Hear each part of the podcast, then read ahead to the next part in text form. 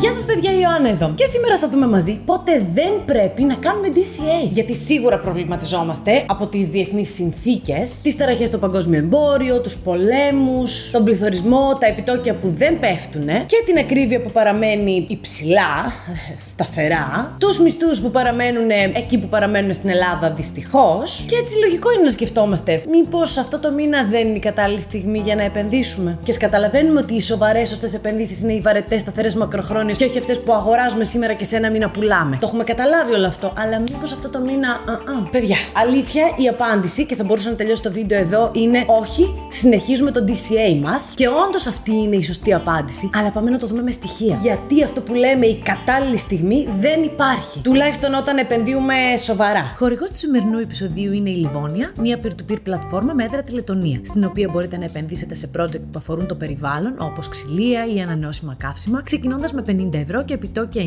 με 12% το χρόνο. Και 1% επιπλέον επιτόκιο σε όλα τα project που επενδύσετε στις πρώτες 60 ημέρες και 10 ευρώ δώρο για να δοκιμάσετε τον αποταμιευτικό λογαριασμό Terra Livonia. Μπορείτε να τα κάνετε ανάληψη σε έναν μήνα αν επενδύσετε τουλάχιστον 50 ευρώ σε κάποιο project. Συνεχίζουμε το επεισόδιό μας. Ευχαριστώ. Ξεκινώντας το σημερινό βίντεο, να πούμε πως όσα θα δούμε σήμερα είναι παραδείγματα που όντως έχουν συμβεί. Δεν είναι θεωρητικά. Έτσι μπορούμε να κατανοήσουμε δια του ιστορικού παραδείγματος πώ πρέπει και πώ μπορούμε να σκεφτόμαστε για τα χρήματά μας. Πάμε. Ο πρώτος μας σταθμός σήμερα θα μας πάει πίσω στο χρόνο, στο μακρινό πλέον 2008. Τι συνέβη τότε; Τότε ξεκίνησε η παγκόσμια κρίση του real estate από την Αμερική και έφτασε προφανώς ε, σε όλη την οικονομία και σε εμάς εδώ στην Ελλάδα κάποιους μήνες αργότερα. Εκείνη την περίοδο η αμερικανική οικονομία και συγκεκριμένα ο δείκτης SP 500 που αγαπάμε παρουσίασε μια πτώση της τάξης του 45,4%. Σχεδόν έπεσε στα μισά. Καταστροφή, πανικός και μαυρίλα παντού, σωστά; Προφανώς. Και λογικό είναι. 43% κάτω. What? Ποιος λογικός άνθρωπος δεν θα τρελαινόταν πραγματικά αν έβλεπε τα χρήματά του να χάνουν τη μισή τους αξία μέσα σε λίγους μήνες; Η απάντηση είναι ο άνθρωπος που επενδύει μακροχρόνια, γιατί πάντα οι αγορές έχουν αυτά τα πάνω και τα κάτω και καταλαβαίνω ότι δεν θα ήταν καθόλου όμορφο ή εύκολο συναισθηματικά και ψυχολογικά να βλέπουμε τα χαρτοφυλάκια μας τόσο πολύ στα κόκκινα. Αλλά θέλετε να δούμε και το αποτέλεσμα και έτσι να ξεζουμάρουμε λίγο. Πάμε με την χρονομηχανή που έχουμε νοικιάσει για αυτό το συγκεκριμένο βίντεο δύο χρόνια μπροστά, όπου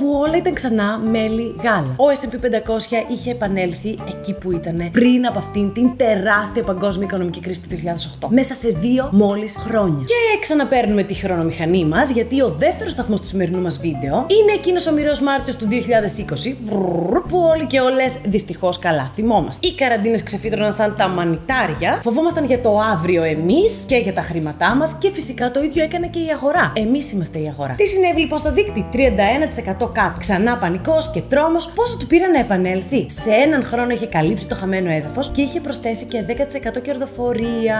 Και θα με πείτε, ωραία τα ταξιδάκια και ωραία όλα αυτά. Εμάς όμως τι μας ενδιαφέρουν. Παίρνουμε για μία τελευταία φορά τη χρονομηχανή μας και ερχόμαστε στο σήμερα. Παιδιά, αυτά που αναφέραμε πέρασαν ανεπιστρεπτοί, ελπίζουμε και ευτυχώς. Τώρα τι κάνουμε; Παρατηρούμε και ξέρουμε ότι η Αμερικανική οικονομία με δεδομένα είναι αρκετά ισχυρή ώστε να ανακάμπτει ακόμα και από τις πιο δύσκολες οικονομικές κρίσεις και μέσα σε σύντομο χρονικό διάστημα, μάλιστα, να επιστρέφει και μάλιστα σε ακόμα μεγαλύτερα υψηλά. Και αυτό δεν το έχουμε μόνο από την οικονομική κρίση του 2008. Παιδιά, έχουμε δεδομένα για τον SP 500 και την Αμερικανική οικονομία 98 χρόνια. Προφανώς και πρέπει να το πούμε ότι οι παλιές αποδόσεις δεν εγγυώνται τις μελλοντικές αποδόσεις, αλλά δεν πάμε να έχουμε δεδομένα 98 χρόνων. Και ναι, τίποτα όπω έχουμε ζήσει μέχρι σήμερα δεν μπορεί να πάει κόντρα στην Αμερικανική οικονομία και στον τρόπο που είναι αυτή δομημένη. Και κατά πάσα πιθανότητα αυτό θα συνεχίσει να ισχύει σίγουρα για όσο ζούμε εμείς, αλλά μάλλον και τα παιδιά μας. Η μηχανή παραγωγής νέας αξίας που έχει χτιστεί στην απέναντι πλευρά του Ατλαντικού παραμένει απλά συναγώνιστη, ευτυχώς ή δυστυχώς. Και η εμπιστοσύνη μας σε αυτήν ακριβώς τη μηχανή παραγωγής πλούτου είναι που μπορεί να μας βοηθήσει να κερδίσουμε και εμείς σε βάθος χρόνου και όντως να πλησιάσουμε στον πλούτο που επιθυμούμε. Γιατί έτσι ακριβώς τώρα φτάνουμε στον τίτλο του σημερινού βίντεο, στο ερώτημα γιατί να μην κάνω DCA. Και η απάντηση είναι ότι δεν υπάρχει κανένας, μα κανένας λόγος να μην κάνουμε DCA. Εφόσον διαλέξαμε να χτίσουμε το χαρτοφυλάκι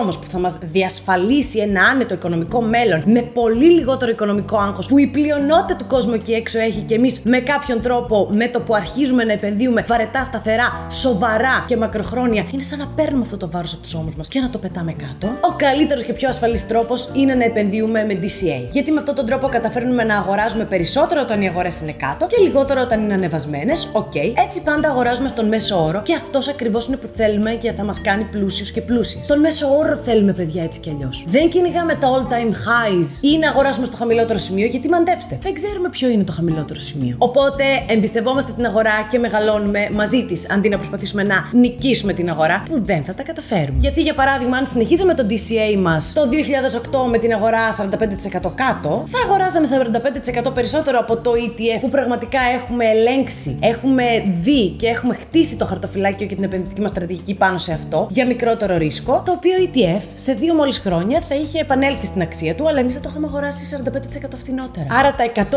100-150 ευρώ μας τότε του DCA μας απέκτησαν πολύ μεγαλύτερη αξία λόγω της πτώσης και της μετέπειτα ανόδου της αγοράς. Δύο παρατηρήσεις όμως μόνο εδώ για να το έχουμε έτσι ξεκάθαρο στο μυαλό μας. Το DCA έχει νόημα σε ένα σταθερό και ασφαλές επενδυτικό όχημα με φυσιολογική πορεία, μικρά σκαμπανεβάσματα και σίγουρο background, όχι σε κάποιο penny stock ή σε κάποιο crypto του The Moon. Γιατί η DCA σε μια μεμονωμένη μετοχή, χωρίς να έχουμε κάνει εξαντλητική μελέτη και χωρίς να συνεχίζουμε πάντα να κάνουμε εξαντλητική μελέτη αυτής της εταιρείας. Η DCA σε κάποιο crypto project που ένας crypto bro φίλος μας στο Instagram μας είπε γι' αυτό ότι θα φτάσει στα αστέρια και έχει και περίεργο όνομα. Παιδιά, όλα αυτά έχουν τεράστιο ρίσκο, τουλάχιστον τεράστιο ρίσκο και εγώ δεν βάζω ποτέ χρήματα σε κάτι τέτοιο. Κυρίως σε DCA, όχι. Από την άλλη, ας πούμε, το δικό μου προσωπικό αγαπημένο που όντως έχω κάνει εξαντλητική μελέτη είναι το ETF DGRW.eu που δίνει μέρισμα 2,2% το χρόνο και μάλιστα το μέρισμα είναι συνεχώς αυξανόμενο, έτσι είναι σχεδιασμένο το ETF. Είναι UCITS που σημαίνει αφορολόγητο, δεν πληρώνουμε φόρους ούτε στα μερίσματα ούτε στην υπεραξία. Όλα τσέπη γιατί αρκετούς φόρους πληρώνουμε στην Ελλάδα ούτως ή άλλως. Α μην πληρώνουμε και από τις επενδύσεις μας. Νομιμότατα μάλιστα δεν θα πληρώνουμε από τις επενδύσεις μας. Και μάλιστα ξεπερνάει και σε απόδοση το VUAA και τον SP 500. Γιατί ακολουθεί τις μεγαλύτερες αμερικανικές εταιρείες. Οπότε εκεί επενδύω εγώ κάθε μήνα όσο περισσότερο μπορώ. Έτσι, ό,τι και αν κάνουν οι αγορές, είτε πέφτουν είτε ανεβαίνουν, συνεχίζουμε τη ζωή μας και αφήνουμε τον ανατοκισμό να κάνει θαύματα και να φέρει πλούτο στην τσέπη μας. Αναμένω ερωτήσει, απορίε για το είδαμε σήμερα ή ιδέες για επόμενα βίντεο. Αυτά από εμένα. Σας φιλώ και τα λέμε αύριο.